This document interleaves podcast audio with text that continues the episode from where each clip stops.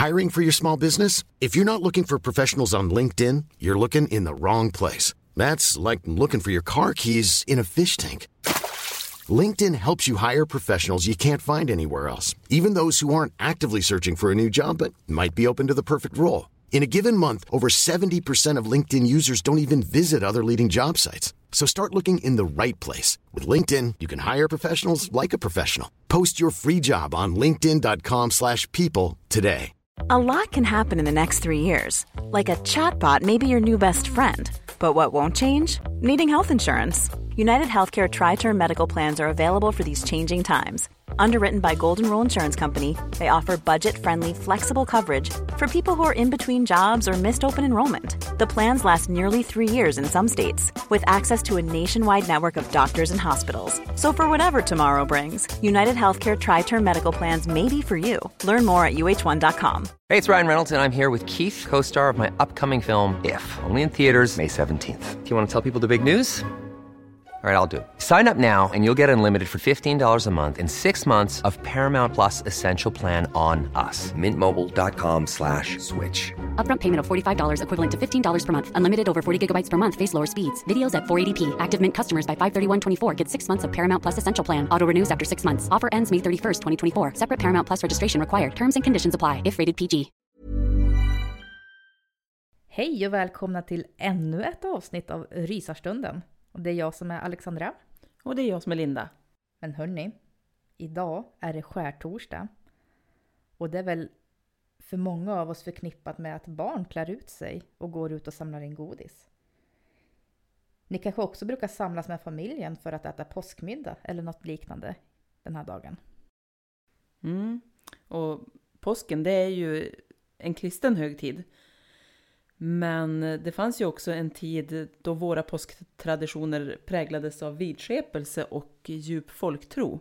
För förr i tiden, då trodde folk att eh, de onda krafterna var riktigt starka under påsk. Och eh, stämningen och de här onda magiska krafterna, de trappades upp allt eftersom dagarna närmade sig påsk. Och på onsdagen, innan skärtorsdag, då vaknade ondskan till liv på allvar trodde man. Och mellan den här onsdagen och påskdagen, då var trolldomen extra stark. Och skärtorsdagen då, idag, det ansågs vara häxornas natt och då släpptes alla onda krafter fria. Och häxorna, de reste ju då till Blåkulla för att festa med djävulen. Och det här kan man ju i dagens samhälle tycka låta lite löjligt eller lustigt. Men att bli beskylld för att vara en häxa under 1400-talet, det ska jag säga, det var inget skämt. Tvärtom så var det en mycket allvarlig anklagelse. Eh, och häxprocesserna som pågick då räknas än idag som en av historiens värsta rättsskandaler.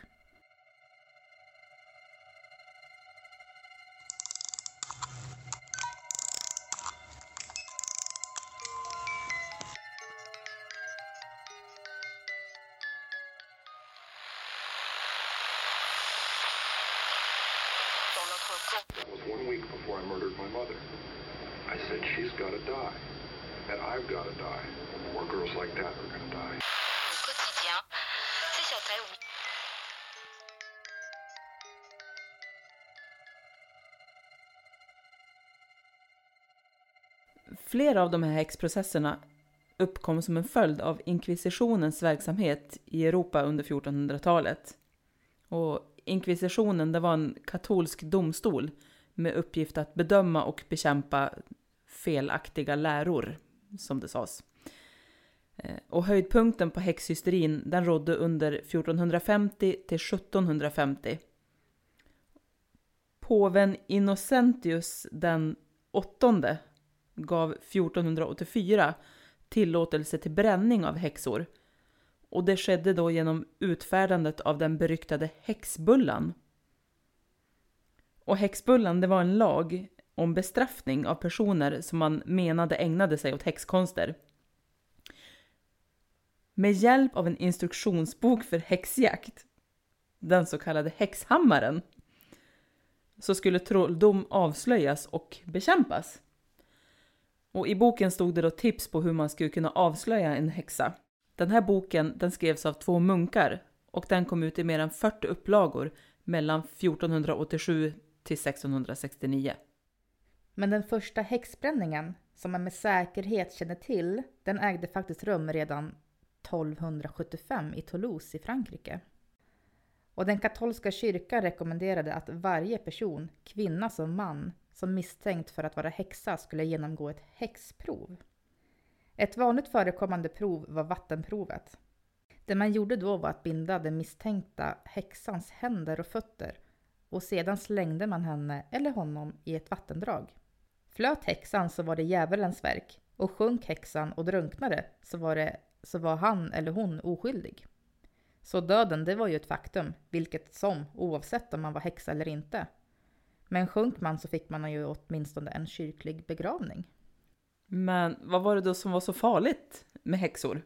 Ja, det kan man ju fundera på. Ja, men man var då rädd för att häxor med hjälp av sina trolldomar och häxkonster skulle orsaka sjukdom, dålig skörd och död hos både barn och djur. Och häxan var ju dessutom i förbund med djävulen och det var ju det absolut största eller grövsta brott en person kunde begå. Eftersom det innebar att man då också förnekade Gud. Fler än 30 000 personer ska ha avrättats under den här tidsperioden. Troligtvis var det dessutom ännu fler som avrättades, men det finns inga vetenskapliga bevis som talar för det. Men 1782 avrättades den sista häxan i Schweiz. Men i Sverige då? Hur ser det ut med häxor här? Mm. Häxhysterinnan kom till Sverige först under andra halvan av 1600-talet. Eh, närmare bestämt 1668. Och det hängde då samman med stormaktstidens kontrollsamhälle där kyrkan hade en viktig roll. Men en häxlag den kom redan 1608 och den föreskrev dödsstraff för alla former av trolldom. Mm, och precis vem som helst kunde bli utpekad som häxa. Och om man blev anklagad för att vara en häxa så ställdes man inför en särskilt tillsatt trolldomskommission. En slags trolldomsdomstol. Det kunde barn och vuxna vittna om hur någon person blivit besatt av djävulen. Att den anklagade hade fört med sig barn till Blåkulla, det var ett vanligt påstående. Där vistades häxorna med de bortförda barnen tillsammans med djävulen och barnen fick där uppleva olika hemskheter. För att bli dömd till döden för häxeri så räckte det med att ett barns berättelse och att barnet visade upp ett blåmärke. Blåmärket kunde då tolkas som ett häxmärke. Man trodde att barn inte hade tillräckligt med fantasi för att hitta på något sådant och därför tog man barnens berättelse på stort allvar. Blev man dömd för att vara häxa så dödades man först för att sedan brännas på bål. Och eh, oftast så dödades häxorna genom halshuggning. Det finns faktiskt bara en kvinna som har bränts levande på bål. Hon hette Malin Matsdotter, men kallades också för Rumpare Malin. Det största häxbålet i Sveriges historia brann den 1 juni 1675. Hela 72 häxor brändes samtidigt på bålen. Kvinnor, män och även barn. Och de brändes på det så kallade Häxberget som inte ligger så jättelångt ifrån oss. Eh, Berget ligger strax ovanför Kramfors här i Ångermanland. Och vi passade på att köra dit när vi var på väg hem från spökjaktskryssningen som vi var på förra helgen. Och vill ni se bilder från minnesplatsen som vi var till så kan ni gå in på vår Youtube-kanal eller våra sociala medier, Instagram eller Facebook. Men häxhysterindan ebbade slutligen ut i Stockholm 1676.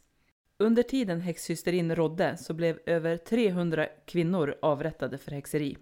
Det förekom några enstaka häxjakter under 1700-talet och den sista personen som dömdes till döden för häxeri i Sverige det var en 80-årig kvinna i Eskilstuna. Hon halshöggs 1704. Slutligen togs eh, trolldomsparagrafen, att man skulle dömas till döden för trolldom, bort från lagboken år 1779. Och apropå häxor, trollkonst och spådomar så har vi med oss en gäst i dagens avsnitt. Mm, och vad passar väl inte bättre än att ha med en riktig häxa? Mm.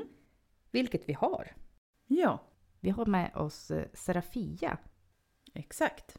Vi beklagar ljudet i intervjun. Vi hade lite otur med vår internetuppkoppling. Så det är lite störningar, det är lite hackigt men vi hoppas att ni har förståelse för det här. Och vill ni se intervjun i sin helhet med lite extra bilder, lite extra visningar från Serafia och eh, även lite extra frågor så kolla in vår Youtube-kanal.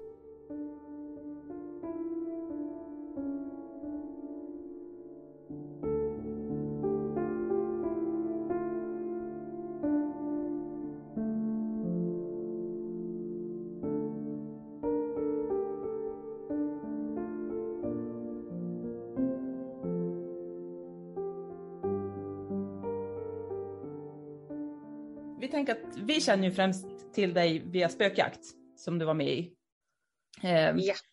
Men för våra lyssnare som kanske inte har sett spökjakt eh, eller som inte vet vem du är så tänkte vi att du kanske har lust att presentera det lite grann, vem du är och vad du gör och lite sådär.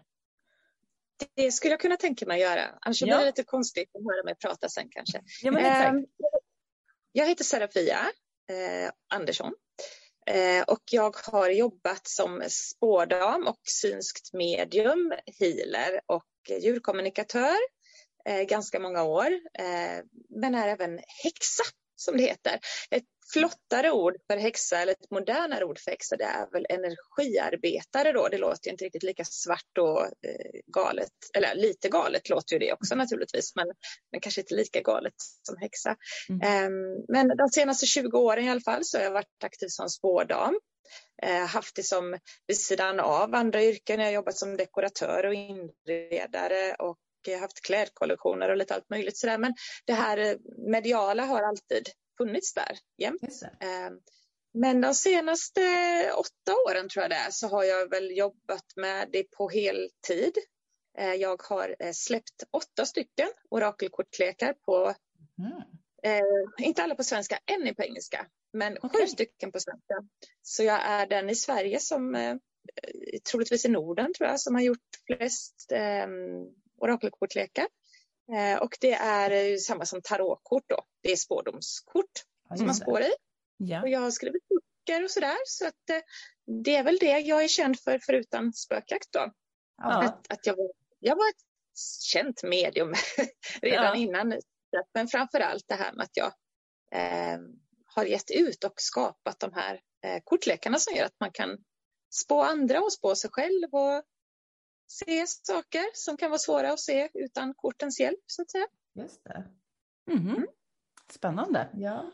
Eh, ja, precis. Eh, men hur är det att vara häxa? Eh, vad innebär det liksom i praktiken? Vad gör du i, i ditt utövande så att Ja. säga? Eh, man styr energier kan man, kan man säga. Om, om man tänker på hur en healer arbetar. En Mm. healer ehm, den lagar energin i en människa.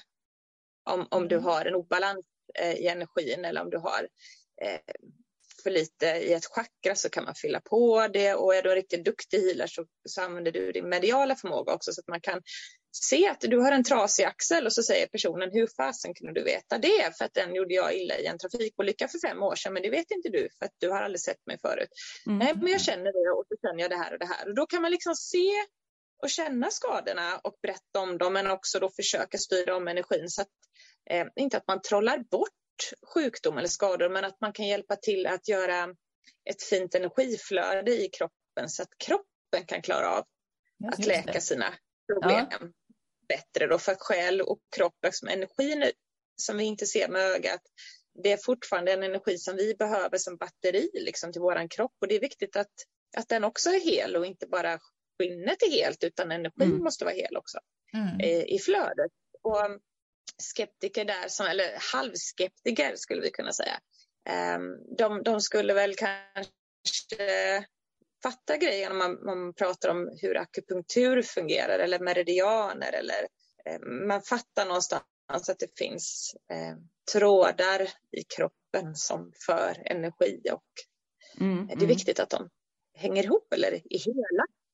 Eh, och när man då kommer till magi då, istället för att laga eller styra om eller liksom fixa till saker som är i människokropp så jobbar man på energin i händelser istället, eller energin i saker eller i, i eh, relationer och sådär. Så att, mm. eh, det är då man jobbar med att, att dra till sig kanske eh, någonting eller kapa bort energin från någonting i ens liv. Man kan kapa energitrådar till andra människor som påverkar fortfarande negativt. Eh, mm. Fast man kanske inte umgås med dem så har man ändå strängar av energi till personer som man till exempel har varit ihop mm. med. Um, det är svårt att släppa den där. Alltså de som har barn, de kan, de kan förstå det där med vad då strängar av energi till andra människor. Och det, eh, är man mamma så vet man den här feelingen när man kanske känner på sig att barnet är ledset eller det är någonting med barnet. Man, man kan inte se det på det, men man känner ja. i energin att något är fel. Mm, um, att man har, man har liksom skapat ett så starkt band till varandra. Ja. Och så funkar det med relationer till människor man haft som vänner eller relationer med, mm. med ett ex och sådär. Um, så att man fortfarande på något sätt känner in dem, vad de tänker, tycker och gör lite grann. Och det, det vill man inte behöva gå och känna in och ha kvar i sitt egna energifält. Så att, som häxa kan man då som sagt kapa bort både personer och händelser ur sin energi som man inte längre vill ha med sig. Mm. Ehm, men som sagt, man kan också dra till sig likasinnade människor eller eh, man kanske vill ha eh, en ny kärlek, en ny relation. Så att man jobbar på energiplan fastän inte med kroppen längre. Eh, vanligt är väl att man vill ha ett bättre överflöd, bättre ekonomi, eh, mm. ny bostad. Eh, och sen, sen är det ju det här, hur gör man magi då? Det finns ju en mängd olika sätt att göra magi på. Okay. Eh, metoder. Ja. Så vad man egentligen eh, gör då, eh, det är väl att man, eh, man använder olika metoder att manifestera saker. Eh, och då jobbar man med energin i eh, atmosfären kan man säga, som månens olika faser. Ja. Det kan man dra nytta av. För att okay. månen påverkar oss människor väldigt mycket, men det påverkar mm. också energin i hela universum, även händelser. Och man kan säga de som tror lite på astrologi och sådär, de kan känna att eh, när Merkurius är retrograd, då är det skit på gång.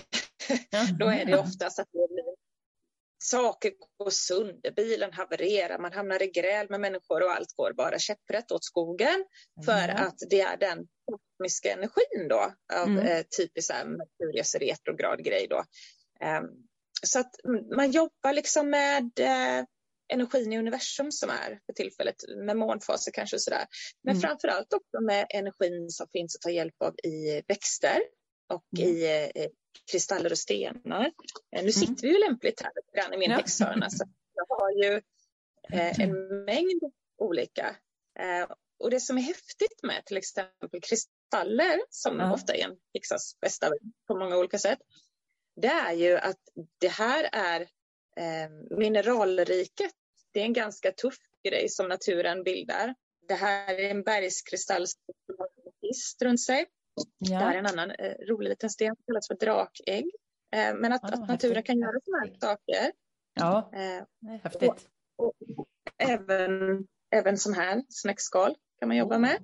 Eh, oh, Allt ja. har, ju, har ju en energi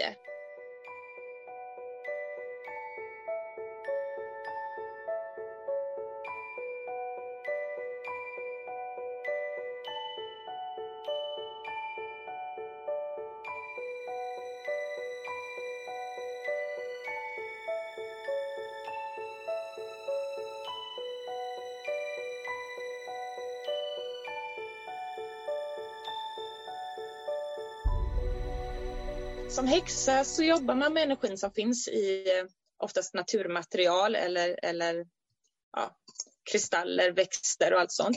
För mm. vi känner att det finns en levande energi i det och att eh, varje variant vibrerar i lite olika typer av känslor och energier. Så mm. man tar hjälp av material och växter och kristaller och grejer som, mm. som har vibben av det man vill dra till sig för att då förstärker man upp det i sin egen aura, i sitt egna energifält. Ja, just det. Eh, mm. Och man är en magnet för det man själv är, har eller känner. Eh, och där jobbar vi egentligen med attraktionslagen som ni kanske har hört mm. talas om någon gång. Ja, mm, det har jag gjort. Att, bara häxa och göra magi, det är att jobba med attraktionslagen men att man, man tar in eh, man bygger upp ett kraftfält kan man säga av energi för ett Mm. syfte och ett ändamål. Att antingen driva bort något eller dra in något. Hur tas du emot om du liksom presenterar dig som häxa? Hur, hur tas du emot av andra på det sättet?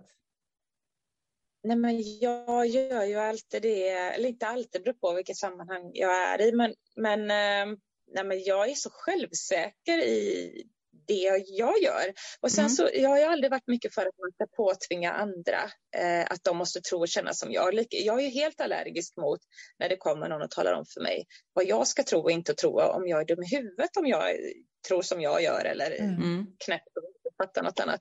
Eh, För jag tänker så här, så fort man börjar ha sin egna sanning som man måste påföra för alla andra, att, att alla andra måste leva ens egna sanning, det är ju jättefarligt. Då är Mm. man ju genast en sektledare eller eh, diktator eller något annat Ja. narcissistiskt. Eh, Jag känner så att så länge det jag gör skadar någon annan och att om någon annan har en annan religion eller tror någonting annat så stör inte jag mig på det. För att det här vad man tror eh, med livet efter döden, själen, finns det energier i saker? Kan, kan man styra om energier med våran mentala kraft och våran eh, ska säga, styrka som vi har i våran kropp och energi? Mm. Eh, alltså det är upp till mig att tro på det. Men det är en sån liten del av det man umgås med. Vi har ju så mycket mer gemensamt, så jag tänker som till exempel i stallet, jag har ju hästar. Eh, Mm. Där umgås jag ju med mängder med, med folk och rider med folk och sådär som är tokskeptiska eller har en helt annan religion eller någon är pastor och någon Ja. är läkare och så kommer jag som är häxa och medium och ingen bryr sig ett skit Mm. faktiskt för att Nej. vi är ju bara där för att snacka häst och rida och alltså människor knyts ihop av så mycket mer saker än bara våran spirituella andliga tro. Eh, Mm. Så jag, jag försöker alltid vara väldigt open-minded mot andra i hopp om att de också ska vara lite open-minded mot mig. Men det är klart, Ja. alltså jag, kallar jag mig själv häxjävel eller trollpacka först så, så har jag redan avdramatiserat det. Och då, Ja. då blir folk lite nyfikna, lite, tycker att jag är lite kul och Mm, verkar mm. rätt smart ändå fastän jag är sådär konstig och tror på sånt här. Så jag försöker avdramatisera det. Jag Ja, säger just det själv först. Vad gör du? Ja, men jag är häxa och trollpacka. Vad gör du på jobbet? Säger jag och skrattar. Och då är det lite klart sen. Ja. Färdigt. Ja. Hur vet man att man liksom har den här förmågan att vara häxa? Eller? Ja. Mm.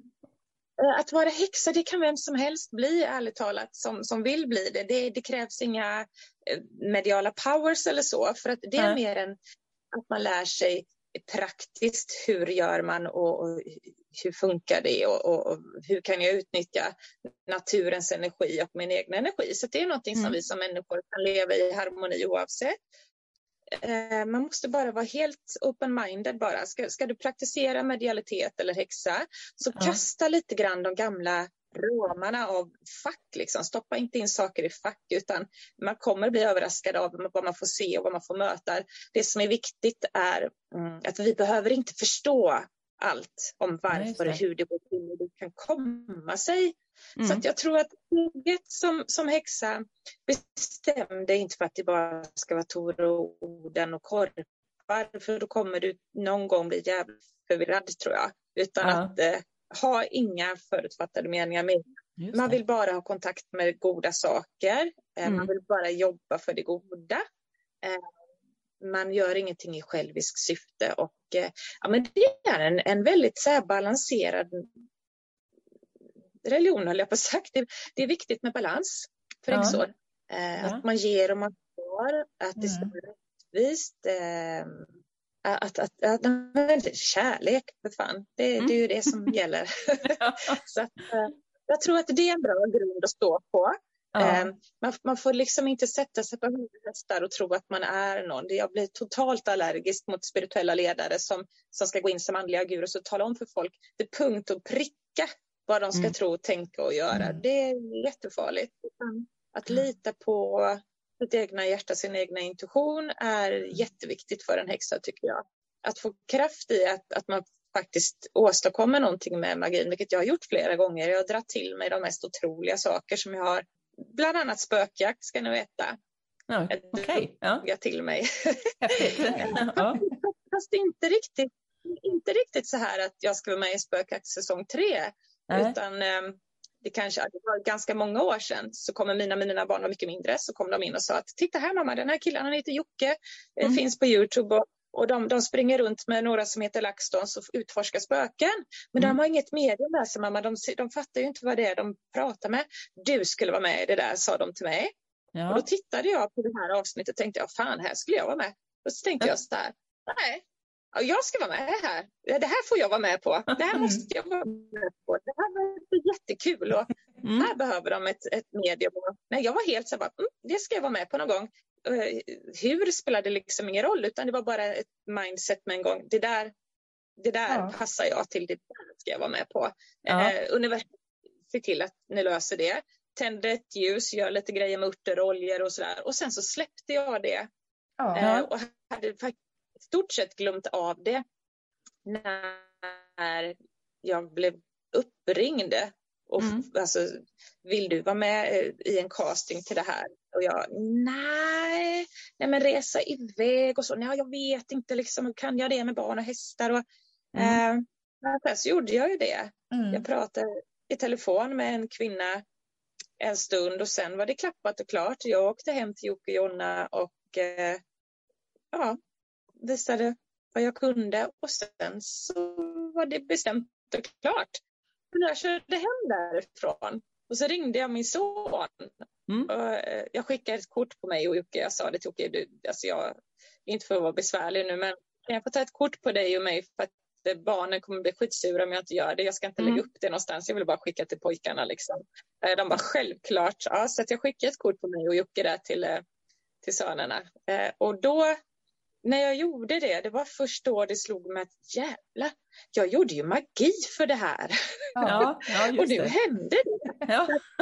Även en, även en hitta kan bli överraskad kan jag säga. Ja. Så det kan vara bra att ha en sån liten, eh, det kan vara bra att ha en bok, eh, att skriva ner vad man gör spells för. Eh, för vissa saker tar ju sin tid. Det kan vara väldigt bra att ha, eh, det här är försättsbladet till min grimoire då, men det kan vara fantastiskt bra att bokföra eh, saker i, eh, det. det är väldigt viktigt att man försöker att eh, Mm. skriva ner vad man har gjort och vad man använder sig av för örter, Mm. växter, gestalter, gjorda för ritual och så vidare. Och vad gjorde jag magin för? Mm. Ehm, det är jättekul att se efteråt hur mycket saker Mm. som faktiskt slår in. Ja. Eh, och det är väl lite så trafiklagen fungerar också. Ja. Just det.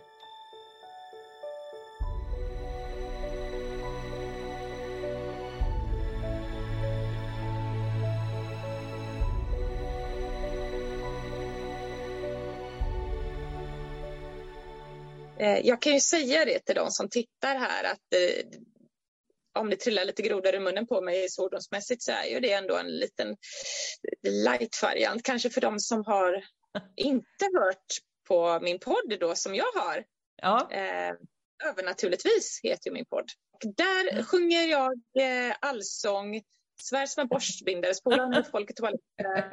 Men också berättar jättemycket om andar och spöken. Och, Ja. eh, det- är mycket rysligheter där också till och från, men också att Mm. man lär sig how to do it, lite mediumutbildning. Och, Ja. mycket, vi har ju skeptiker. Eh, Jag är ganska van att bli grillad. Vi har ju skeptiker med då i, i, eh, som är alltid med i varje avsnitt. Och Ja. han, han gör rätt mycket narr av oss och Just jag det. tycker det är rätt kul. Att Ja. beskriver han rätt ofta i näsan att han, vi får rätt och han får fel. Så det är lite satisfying också. Ja, det kan jag tänka mig. Jag har väl alltid känt det där att jag tror att man når ut till den stora breda allmänna massan om man inte gör det spirituella och det andliga så högtravande. Utan Mm. att, att det får Ja. vara lite mer, att man är som en vanlig människa, att man inte Mm. gör sig själv till en andlig guru som ska Mm. försöka vara perfekt. För alla har ju skelett i garderoben som trillar ut och det blir så Mm. fruktansvärt obekvämt. Så Mm. Det är bättre att man svär och tar ett glas vin i en livesändning och eh, drar ett par spåkort och sätter ribban där. Det finns Mm. inte så hemskt mycket skit att gräva fram sen då. Nej, men det tror jag du har helt eh, rätt i. Men alltså mediala förmågor och häxor, eller häxa, Mm. att vara häxa, hänger det ihop? Alltså är det ena en förutsättning Nej. för det andra? Eller? Nej, det är det inte. Absolut inte. inte. Eh. Däremot, däremot då så, så kan man ju faktiskt använda mina produkter. Ja. Ehm, om man inte är medial så kan man ändå använda mina eh, kort som jag tillverkar. För jag brinner ju för att alla ska få kicken eller möjligheten av att kunna få svar på frågor eller få vägledning när man är orolig eller nervös inför någonting man ska göra. Eller, ehm, därför så tillverkade jag ju eh, de här olika korten med text på. Ja, vad man gör Ja. med kort då är att man skaffar sig en kortlek eh, som man har köpt av mig för då Ja. kan man spå med dem utan att man Ja. är medial. Jag kan inte garantera vad man kan göra annat. Eh, men de här är designade för att både erfarna proffs till spårdom man ska kunna ha men även helt nybörjare som inte har en medial åder ens lillfingret ska ändå kunna få svar. Det Ja. som är viktigt när man jobbar med kort va, det är att blanda dem väldigt, väldigt noggrant. Mm. Blanda, blanda, blanda så att korten får en chans att lägga sig på plats helt enkelt. Mm. Ehm, man kan tänka sig vad då lägga sig på plats, men vi har ju spirituella guider och hjälpare och, och liksom andra på andra sidan. De Mm. vet redan vad vi har tänkt att fråga innan vi ens har kommit på frågorna själv, för att de har koll på tid och rum där. Lika Just väl det. som att jag är känd för att jag kan se in i framtiden och det, det jag ser slår in. Ehm, Mm. Det är ju på grund av att jag kan energimässigt förflytta mig i tid och rumstiden lite. Det är det som Mm. de synska människorna kan. Då. Vi kan, Ja. kan, kan se tiden som energi och det är därför vi kan se bilder då i händelser. Ehm, det, det kan ju guiderna redan för de är på andra sidan. Eller man ska säga.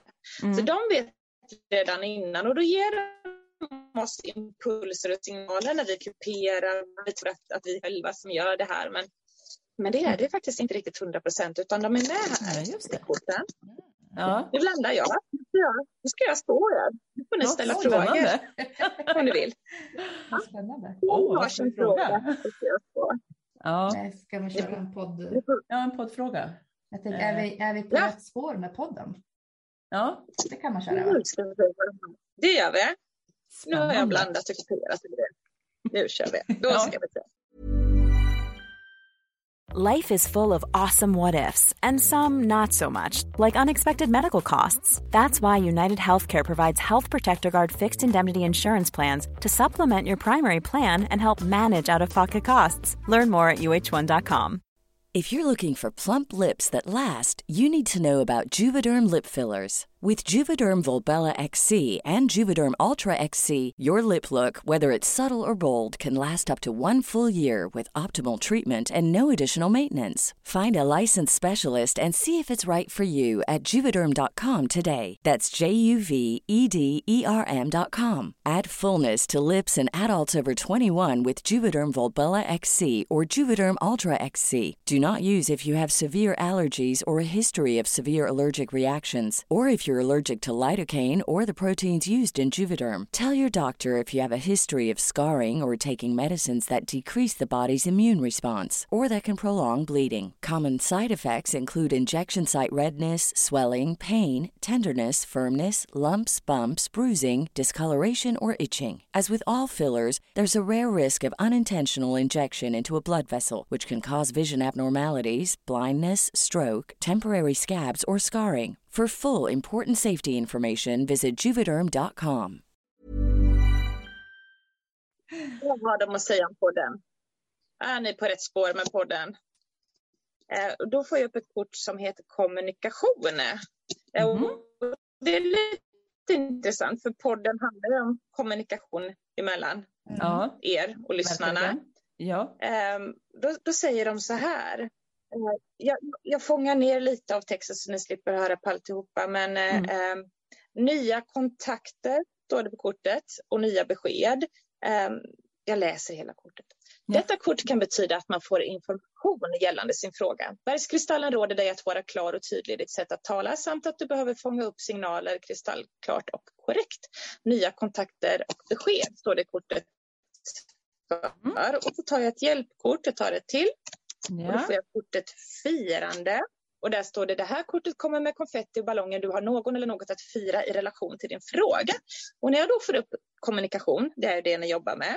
Mm. ehm, att ni behöver fånga upp någonting kristallklart, eh, då skulle jag vilja säga så här att ja, ni har fångat upp ett tema som är väldigt intressant. Ni är helt klart på rätt väg, men ni kommer också få någon ny kontakt här och det, det beskedet kommer komma inom ganska snar framtid. Jag ser det som att en, form, en ny idé som tar form, ett samarbete med någon eller några eller, eller eh, det behöver, kan också vara att ni blir sponsrade eller någonting, men det handlar om att ni är helt klart på rätt väg, men ni kommer också eh, addera in någonting nytt också. Okej, okay. spännande. Spännande. Ja.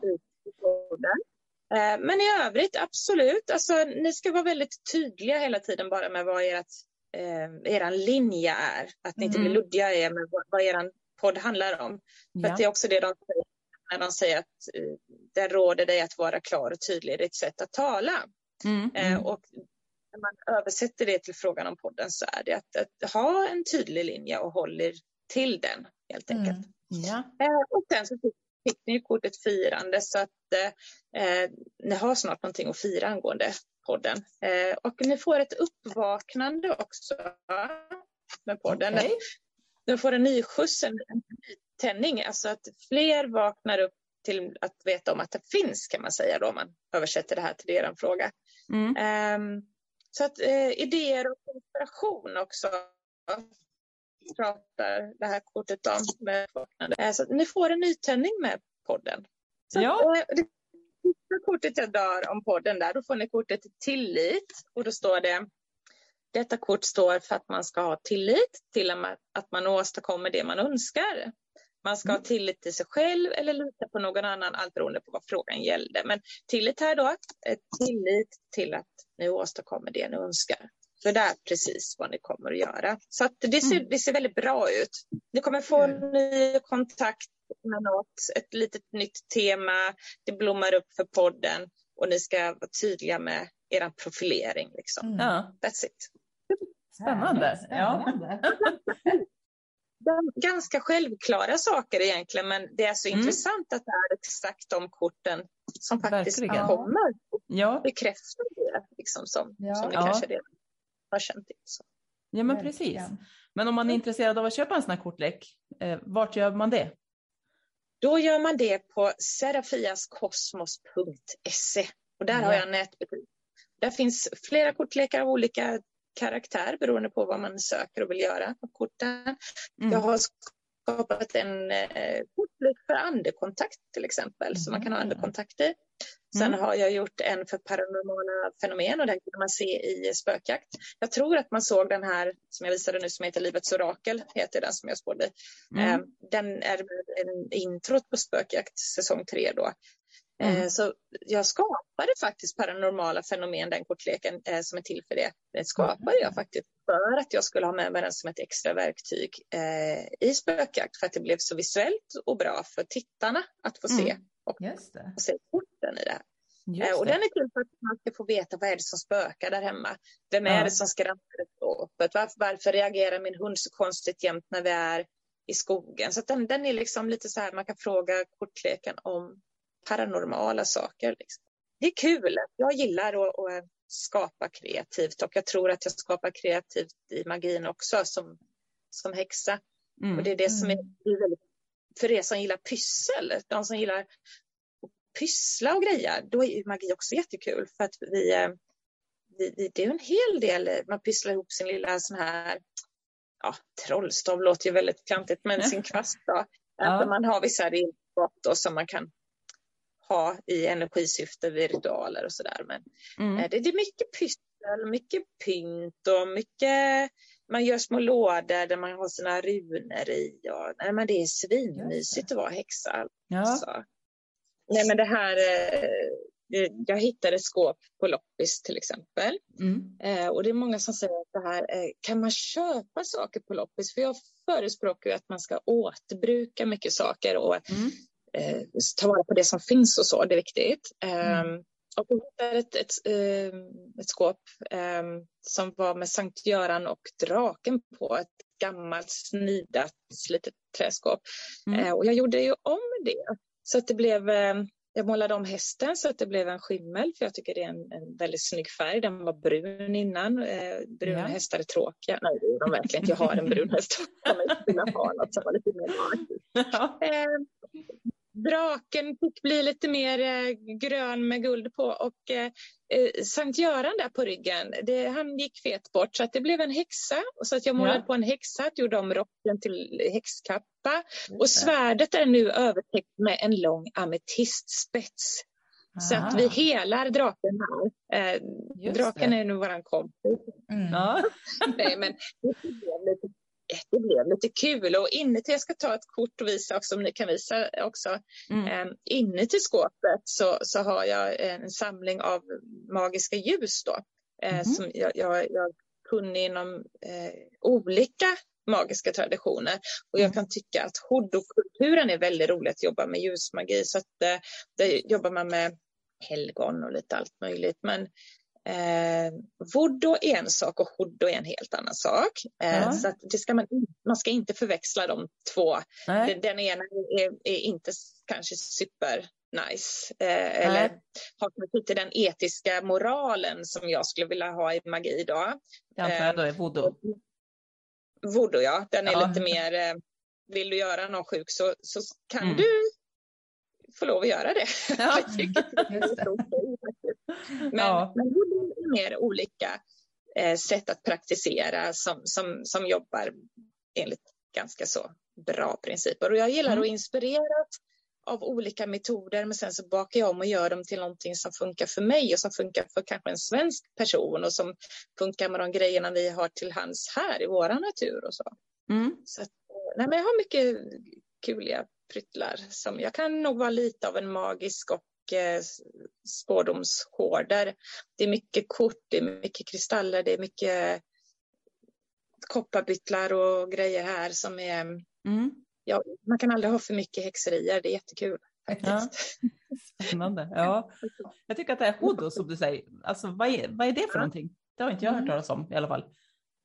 Eh, Hoodoo-kulturen det är en mix av att eh, i USA kan man säga och gärna nere i södra USA. Det är en mix av karibisk kultur för att det kom ju slavar till USA.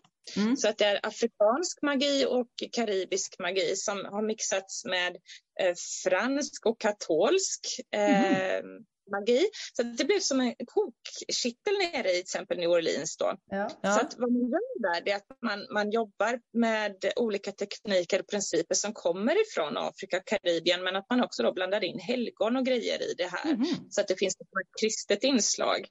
Ja. Ehm, men det är mycket ljus, mycket ljus i glasrör som man preparerar till olika saker och bränner då för magi. Ja. Eh, Jag har en mängd olika färger. Som, det här är mörklila, det ser nästan svart ut, men mörklila i mitt fall så bränner jag det här ljuset för ökade mediala förmågor. Och då skriver man med, jag brukar skriva med en spritpenna på här vad jag vill att det ska göra. Och sen har jag tagit fram en liten låda med eteriska oljor. Mm. För eh, man kan ju göra magi till exempel med att man häller i olika oljor som man har lagt olika växter i och sådär, att man gör dem för hand. Men jag tycker att det är ett jäkligt smart sätt är att jobba med eteriska oljor. För eteriska oljor det är växter som är pressade till olja. Ja. Så i det här fallet då, så skulle jag kunna tänka mig att fylla på det här ljuset och droppar jag några droppar Aha. kanel. För kanel, så det är häxans piffiga allkrydda det. Just det. Den är bra för kärlek och den är bra för eh, beskydd och för rening av energier. Och den drar Mhm. också till sig överflöd så den kan man ha till mycket. Kanel är en jävligt Det är en bra grej. bra, bra grej, bra häxgrej. Ja. Eh, då droppar jag några droppar olja. Så sätter jag händerna runt ljuset och så tänker jag då, nu, nu sitter jag ju här med er, men normalt Mm. sett så skulle jag gå in i mig själv, vara lite lugn och samlad och försöka känna känslan som jag vill ha och sätta min intention i ljuset, vad, Mm. vad jag vill att det ska göra. Det en liten bön om det och sen tända på ljuset och eh, låta det få jobba. Eh, man jobbar med eldens kraft då.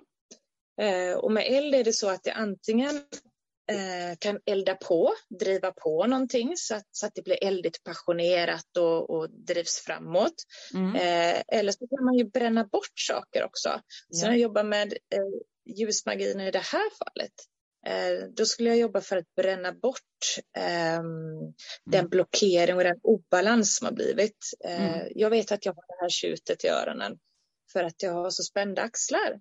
Eh, så att ja, då vill jag bränna bort det. Jag vill bränna bort det, roten till det onda. Eh, Mm. Mm.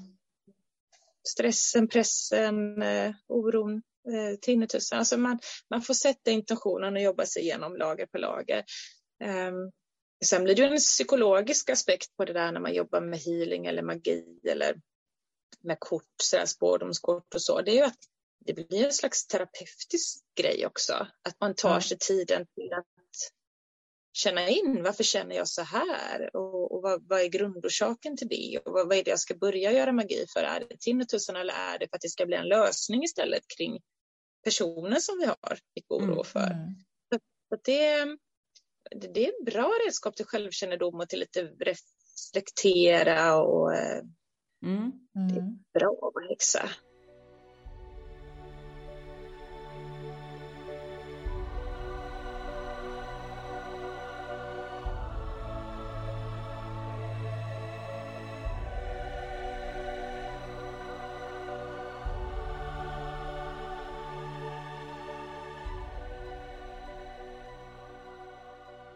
Vi ska alltså, övergå från typ häxeri till mediala förmågor. Mm. Eh, Har du alltid vetat att du är medial? Ja, eh, eh, det har jag faktiskt eh, gjort. Eh, jag, jag, jag föddes så här. Ja, just Eh, som, känner mig. Och det var för att eh, redan som väldigt, väldigt liten så, så stod jag min... Alltså jag kunde prata, jag pratade väl ganska tidigt då, men man kan ju Mm. stå... Man har, är man en liten rörligare ett rörligare småbarn så kan man fortfarande ha kvar sin spjälsäng ganska länge, fick jag Mm. ha. Att jag var uppe och gick omkring och hade mig. Så att jag, jag stod tydligen i min spjälsäng och höll i räcket och stod och alltid frenetiskt och pekade, ta bort gubben där, akta tanten där. Jag var Ah. väldigt, väldigt rädd och pekade på människor som ingen annan såg. Mm. Och jag var märkbart upprörd och tyckte det var otäckt. Och vad jag minns själv då när jag blev lite större, det var ju just det här att jag såg skuggor, jag, jag såg silhuetter. Eh, Mm. Jag förstod och såg att det var andar där och jag, jag, jag var rädd. Jag ville aldrig vara ensam hemma. Jag sov inte själv en enda natt Mm. eh, tills jag var um, 16 och ett halvt år, närmare 17 tror jag. Just Då det. lyckades jag på något sätt få bort den här förmågan att se med ögonen. Annars vaknade jag nästan varje natt av att det stod en, en klunga så här och tittade ner på mig i sängen. ja. Jätteäckligt. Ja, det är det. Och jag skulle säga att andar kan vara riktigt själviska och oförskämda. För jag tycker inte att man egentligen gör så. Nej, Nej.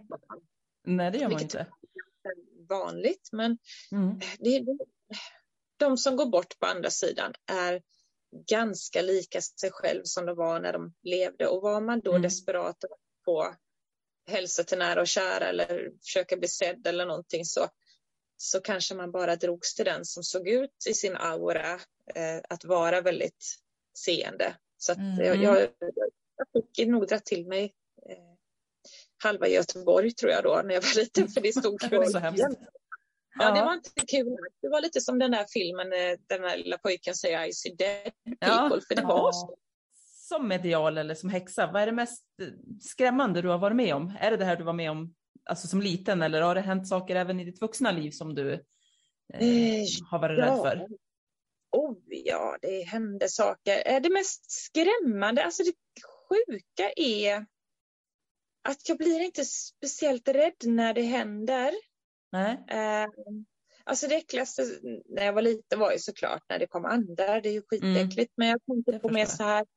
Eh, alltså det finns saker som jag tycker har varit otäckt såklart. Men sen Mm. jag fick kontroll på min förmåga och är liksom helt övertygad om andevärlden att den finns och hur den fungerar och varför de gör vissa saker och att jag också vet att när man får kontroll över sin egna mediala energi och healingförmåga Mm. så kan man rensa bort, plocka bort och stå emot väldigt, väldigt kraftfulla andar och Okej. ja, poltergeistrar och allt vad man kallar det här för. Men det är egentligen bara olika typer av styrka på eh, andeväsenet du möter. Mm. Eh, jag är väl duktig på att driva bort och föra in i ljuset eller, eller Ja, jag känner att vid det här laget som snart 50 år Mm. så har jag kontroll på det så att jag kan nog bli ganska kaxig på det sättet.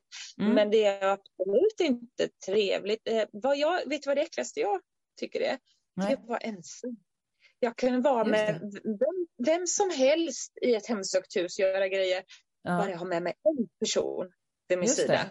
Ja. Men att vara helt själv, det, det är äckligt. Och för fan vad rädd jag blir då. Jag ville Ja. inte gå själv i spökjakt eh, kan jag säga. Nej. Jag var antagligen det räddaste mediumet på det sättet de någonsin har haft. För har jag med mig någon, jag har full kontroll på min energi, jag känner mig väldigt avslappnad. Är jag ensam Mm. så, så jag så jävla, då blir det jobbigt. Då, då tappar jag trygghetskänslan och då är det lätt att gå på mig och då blir Mm. jag skitskraj och drar. Eh, Just och det beror på det här när jag var liten, att de gick på mig när jag var själv. Men när jag var Mm. med någon annan då, så fick jag vara i fred liksom. Och, Mm, mm. det, är, det är en trygghetsgrej jag har sedan liten. Att jag, Ja. Har jag med mig någon så går det bra. Eh, Mm. själv så känner jag mig så. Då kommer jag tillbaka till det där när jag var liten och ensam på rummet. Då. Ja, Eh, precis. Spökjakt, nej men herregud. Det, det flög stolar och eh, allt möjligt. Eh, det, det var liksom en ande som eh, pillade på mig och det, nej, det, var, det var ju riktigt otrevligt eh, många Ja. gånger. Kan jag säga. Men inte så att jag var rädd, rädd då bara för att jag hade med mig någon. Mm, Däremot mm, gick jag själv vid något tillfälle med en handkamera mm.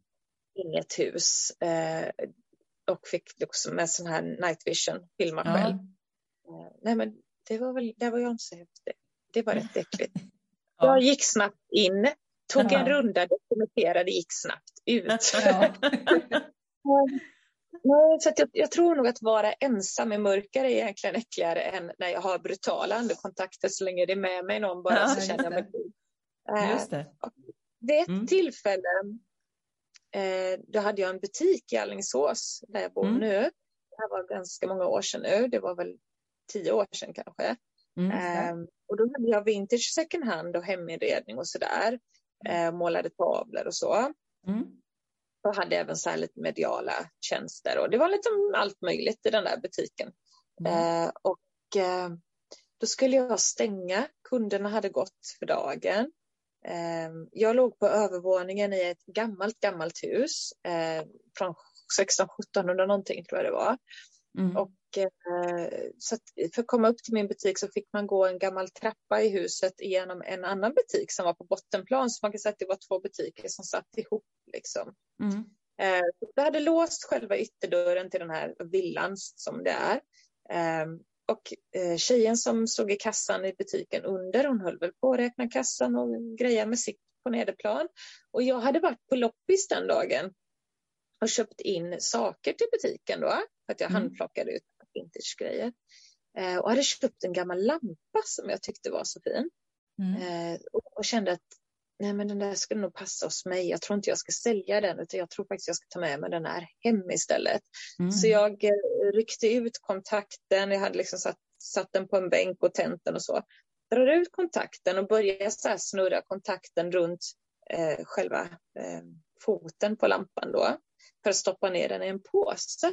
Mm. Och när jag gör det här, eh, alltså nästan helt i samband med att jag drycker ut kontakten, tar lampan och börjar liksom pyssla ihop den då, Eh, så börjar en, en gigantisk skittung gjutjärnshylla bredvid min kassa.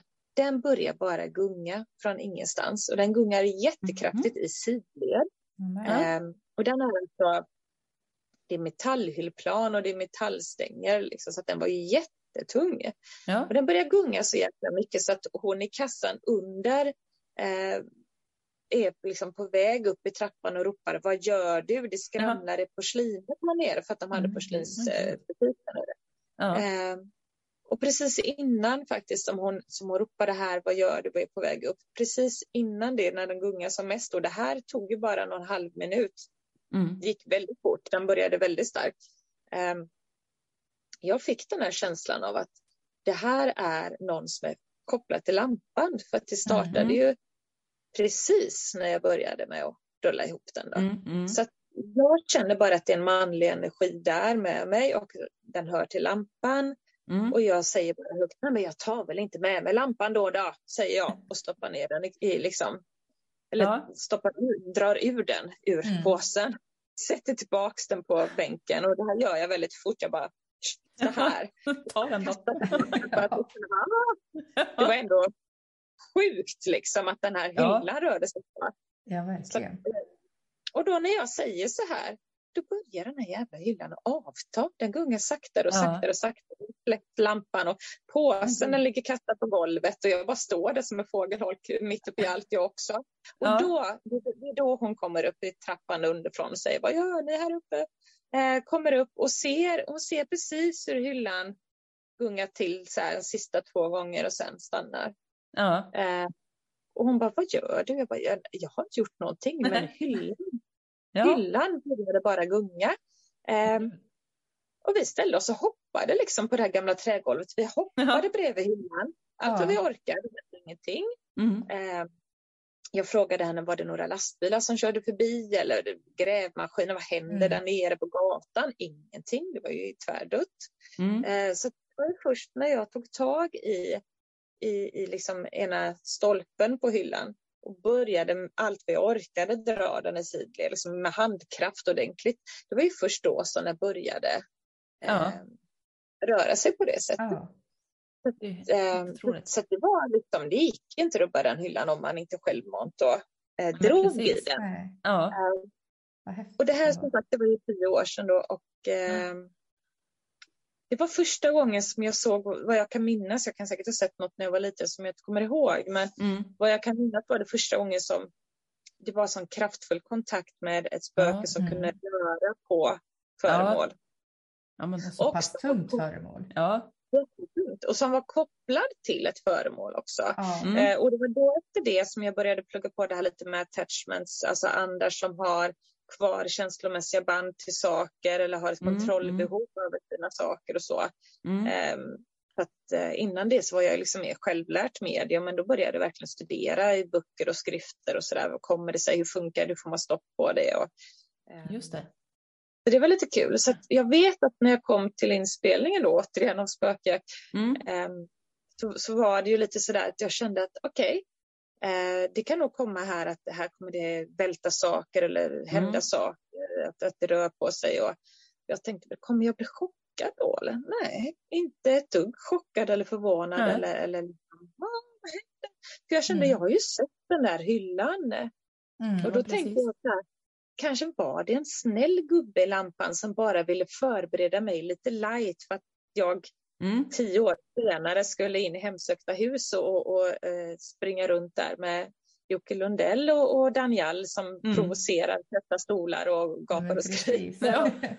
Jagar på andar som gör faktiskt att, att, att det händer saker. Så att, Ja. Ja. eh, det är många som säger, är det fake?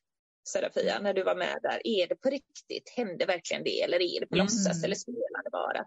Eh, allting, 100 procent, eh, är på riktigt. Ja. Ingenting som är eh, liksom påhittat för tv-inspelande skull. Mm.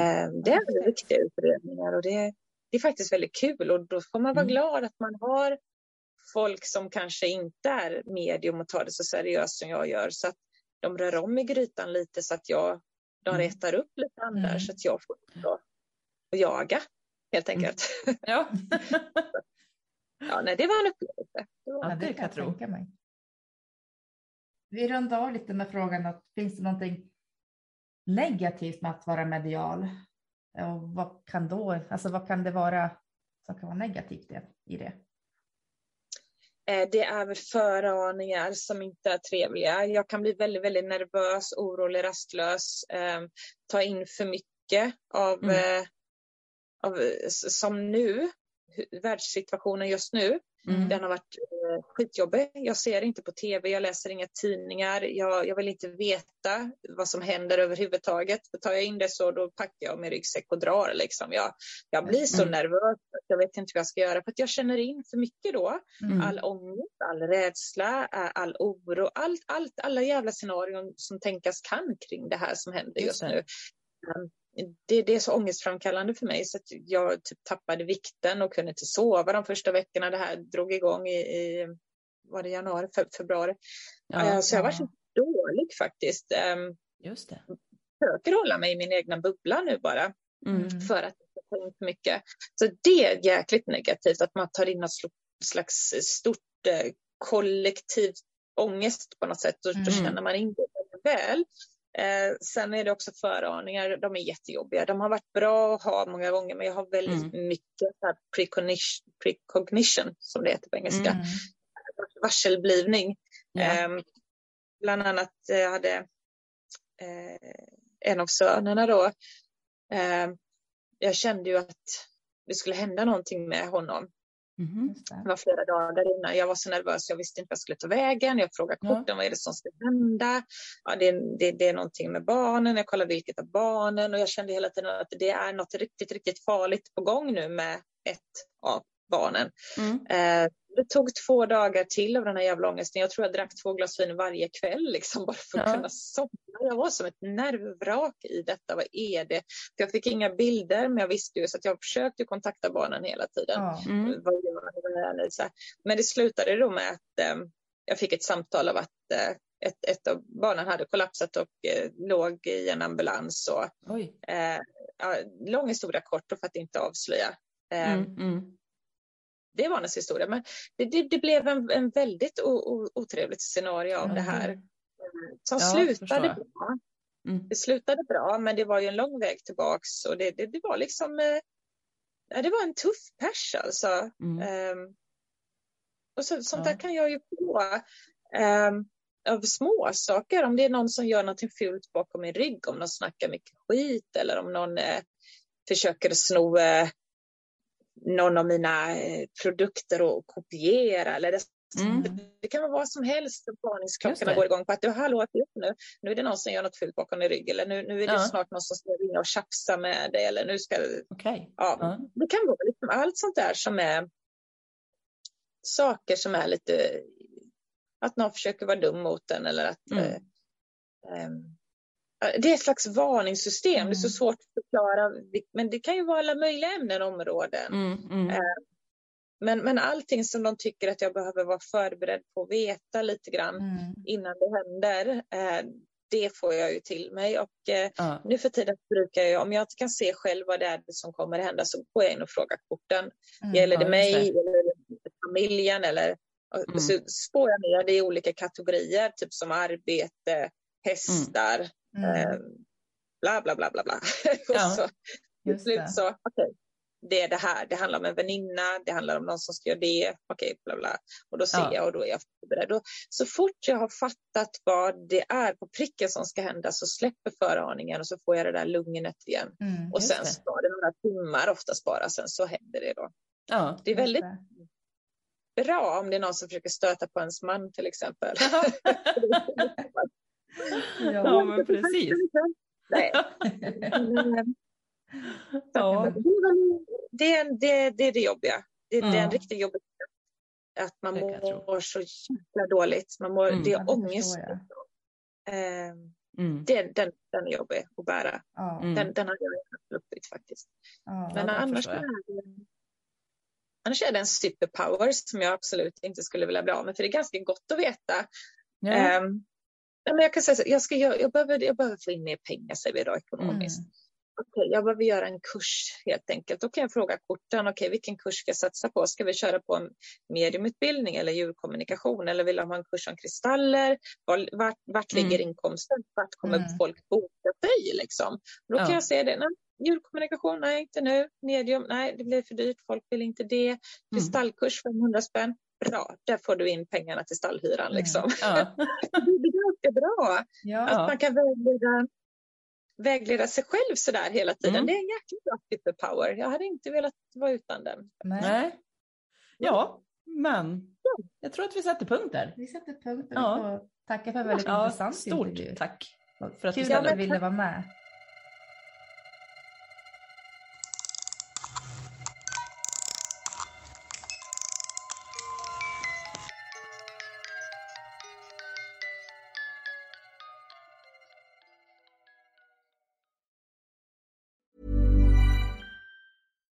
When we're on a budget, we still deserve nice things.